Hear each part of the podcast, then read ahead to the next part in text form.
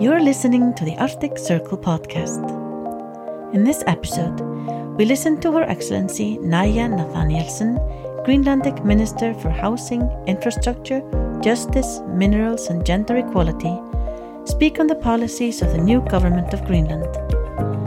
The minister's speech is followed by a Q&A from the audience, moderated by Ólafur Ragnar Grímsson, chairman of the Arctic Circle and former president of Iceland.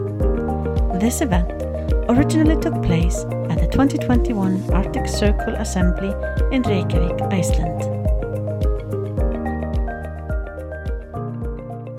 Good afternoon. President Grímsson, ministers, excellencies, ladies and gentlemen. It is a great privilege to address you all today on behalf of the government of Greenland. First of all, I wish to extend our appreciation to President Grímsson for inviting us to take the plenary stage again.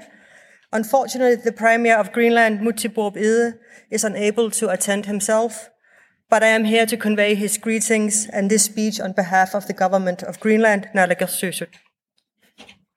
I think we are all very thankful to be here today. For many of us, this is the first big event since the pandemic, and what better way to meet than the Arctic Circle Assembly, the largest conference in Arctic about the Arctic.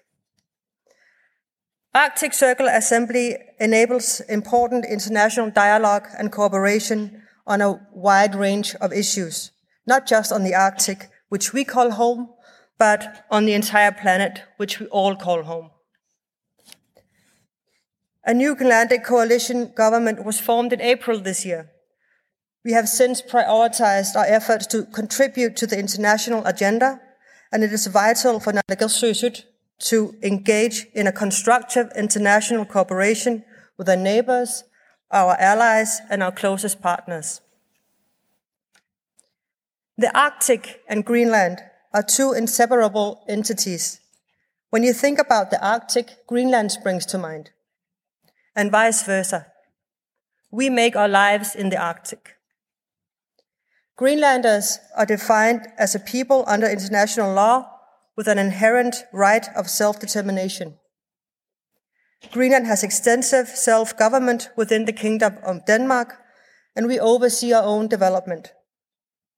The cooperation and respect which exists within the kingdom is an indicator of the mutual understanding and support of the fact that we are aiming to become increasingly independent and stated in our coalition agreement. We administer our own affairs, and we are fundamentally responsible for our own development.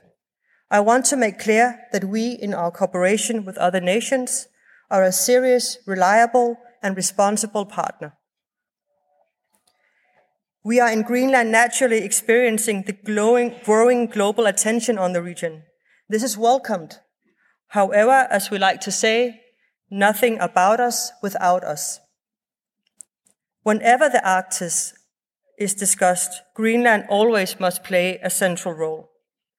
This has been underlined and developed further within the kingdom in June on an annual meeting with Denmark and the Faroe Islands, as we agreed on a more direct and active role for Greenland on behalf of the Kingdom of Denmark regarding the Arctic.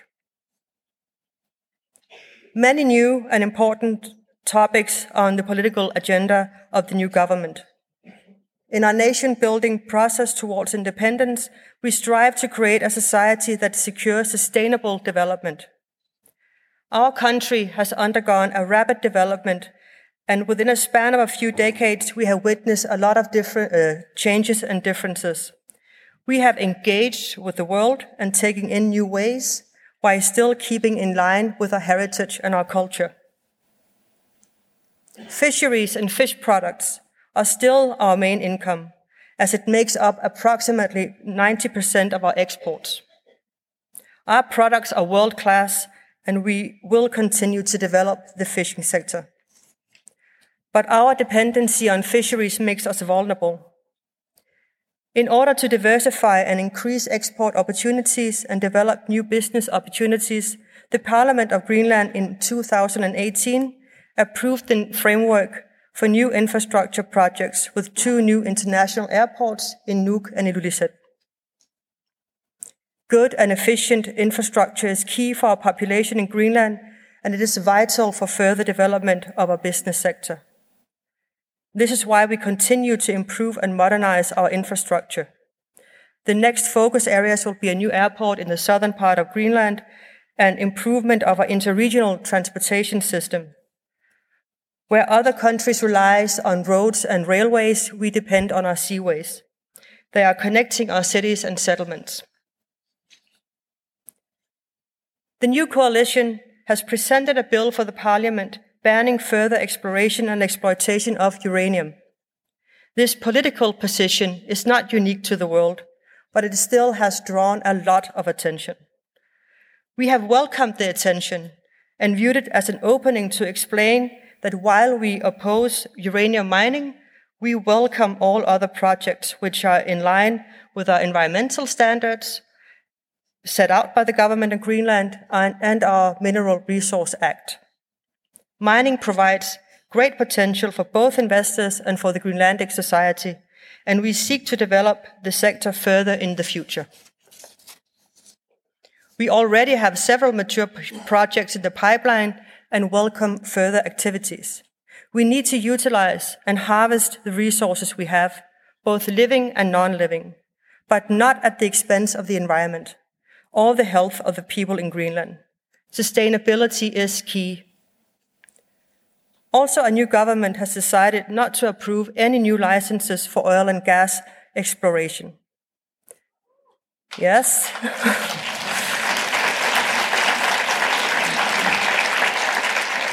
this is for the benefit of the environment and for the climate. It is our view that we have to be responsible and do our part for the climate for future generations to come. This points to one of the overarching reasons for the focus from the international community on the Arctic and on Greenland, which is climate change. The warming of the climate is happening faster in Greenland than the global average, and the effects of climate change have a direct impact on our everyday life, to our way of life, and to our culture. Our environment is changing. It is happening faster in Greenland in other places. Sea ice is no longer a guarantee during wintertime. In the north, the migration patterns of wildlife and fish is changing, and we depend on these. It is increasingly difficult to predict the weather. Our government has a very ambitious plan to increase the use of renewable energy in order to ensure a responsible supply for households and industry. Already 70% of our domestic energy supply comes from hydropower. To ensure further development, we have just passed an act through Inatsisartut, our parliament, which will ensure that hydropower will cover 90% of our domestic supply to both households and industry in a few years. Also, a new strategy for developing a platform for power to X and eventually a green energy sector is being prioritized and is underway. We want to be known for our commitment to renewable resources and live up to our international name, Greenland. Another exciting strategy is being developed these days. Greenland has strong hopes to be able to provide carbon capture storage, CCS, in the not so distant future. We have the geological requirements in abundance, and we aim to be able to help reduce the global CO2 emission in the future. These are some of our contributions to fight climate change. And we hope that many of you present here today will keep pushing and keep fighting for innovative solutions and to get everyone aboard at the upcoming COP26 in November. We are part of the globalized world and we need international cooperation. We have had many years of experience and an excellent relationship with the European Union, and we want to further develop our cooperation and business opportunities with our Arctic Council partners, our closest neighbors from the US, Canada, Iceland, and the UK, but also new and potential stronger relationships with China, Japan, and South Korea. We are going to open a new diplomatic representation in Beijing this autumn, and our office in Beijing will naturally cover Southeast Asia. We have diplomatic representations in Brussels, Copenhagen, Washington, D.C., Reykjavik, and soon Beijing. And I encourage all of you and your colleagues to use the opportunity to network and cooperate with our diplomats whenever possible. We are always looking and assessing where we can use our resources best with regards to diplomatic presence for mutual benefits with partners, and we will assess in the future if we shall increase our presence in more countries. So, dear friends, I hope I have given you an insight into some of our political priorities, and it is, it is an honor for me to be here during the assembly, and I would like to express my gratitude for the opportunity to highlight our willingness to cooperate with all of you for the benefit of us, of us all. Thank you. Thank you very much, Minister, for this uh, fascinating presentation about the policies of the new government of Greenland. I think it's the first time we hear on an international Arctic stage no uranium, no oil, no gas, but ambitious clean energy projects. That's a fundamental message. From, uh, from the new government of a country which has the second largest ice sheet in the world.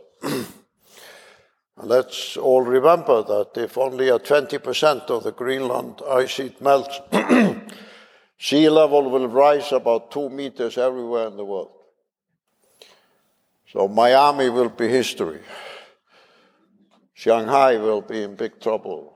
Dubai, Abu Dhabi, no longer fascinating destinations.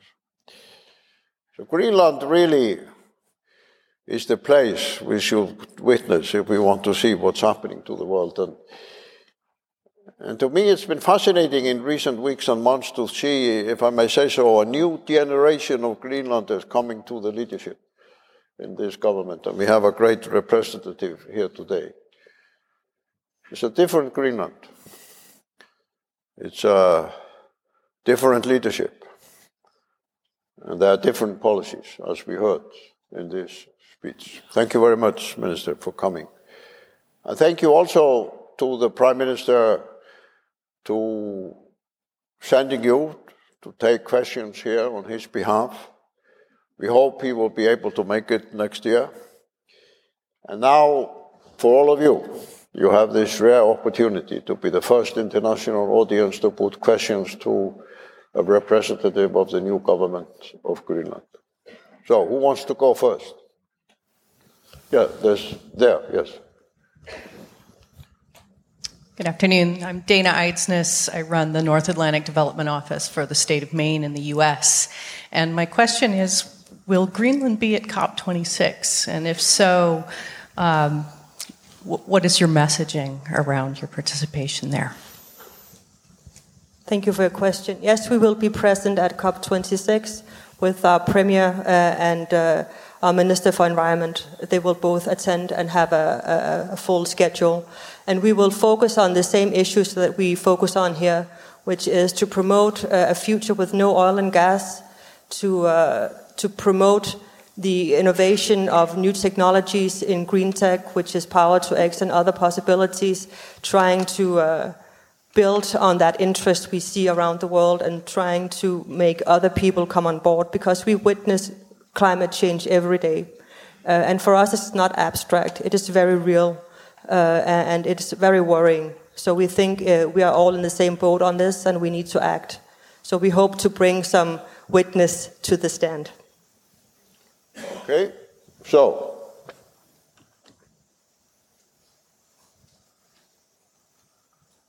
These are all your fans. They don't want to ask you any questions. yes, okay, let's have a question there. Yes.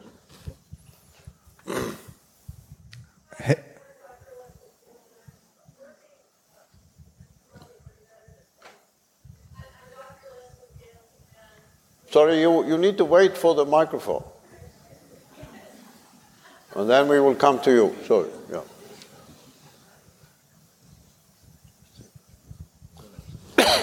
Sorry, I'm new to this question asking from the back of the room, too.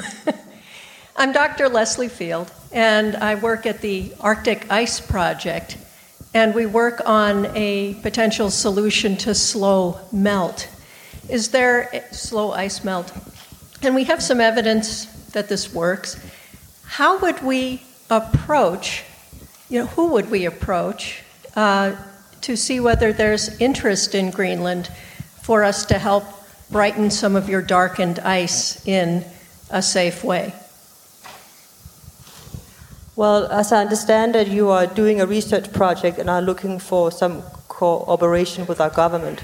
Uh, we all the time have different dialogues with researchers and always welcome it. So I, I would just ask you to uh, reach out to our university or our ministries and ask for cooperation in that regard. Thank you very much for that answer. We Thank will then you. Go to the next question, please. Uh, Heikki Lihavainen from Science Svalbard. Uh, thank you. They were really ambitious goals you have, but how are you going to finance them? How are you going to run your economy? Well, uh, you can say the, the stop for further uh, exploration of oil and gas, I think that there's no future in that direction anyway. It, it's a dead end in the end. Uh, we are all moving in another direction as a world. So I'm not too concerned about that. Uh, we are not saying no to mining, and there are still plenty of mining opportunities. We do have a lot of critical minerals in Greenland, uh, and, they are accessible, and a lot of projects is underway. So the mining sector will be one sector to support our economy, tourism as well. But our primary and, and largest income do come from the fishing industry, and I do not see that going uh, down in, in the future as well. So, of course, we welcome foreign investments, and we do need them because some of these projects we have are quite, uh, are quite heavy in, in, in the investing sector. So, we, we need other to participate. And I think we have interest, but uh, if you know anybody, please let them call us.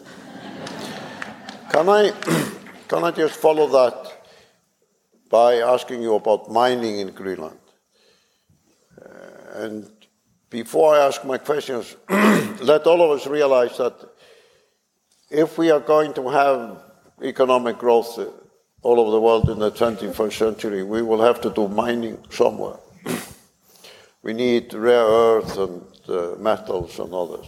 Of course, in Greenland, you don't have the forest and the earth that you have to remove. You, you can go straight into the mining.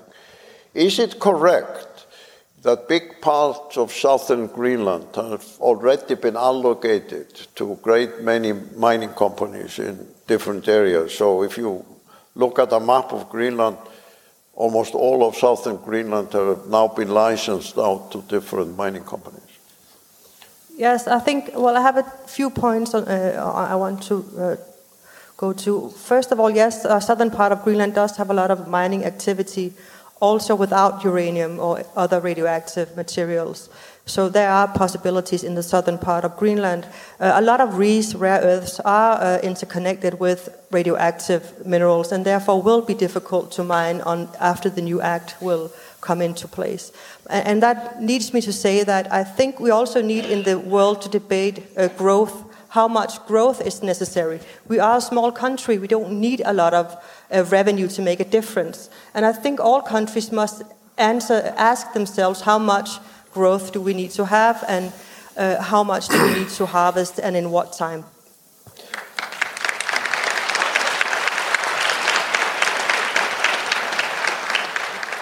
Well, we have one more question with a quick answer. If anybody wants to raise their hand, yes there at the back. You can stand up, yes, and be quick, please.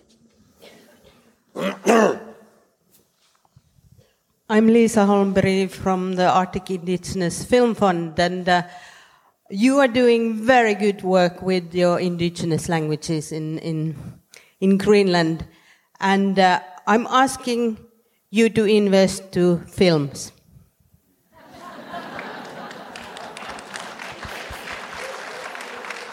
We are also doing very much work with regards to films.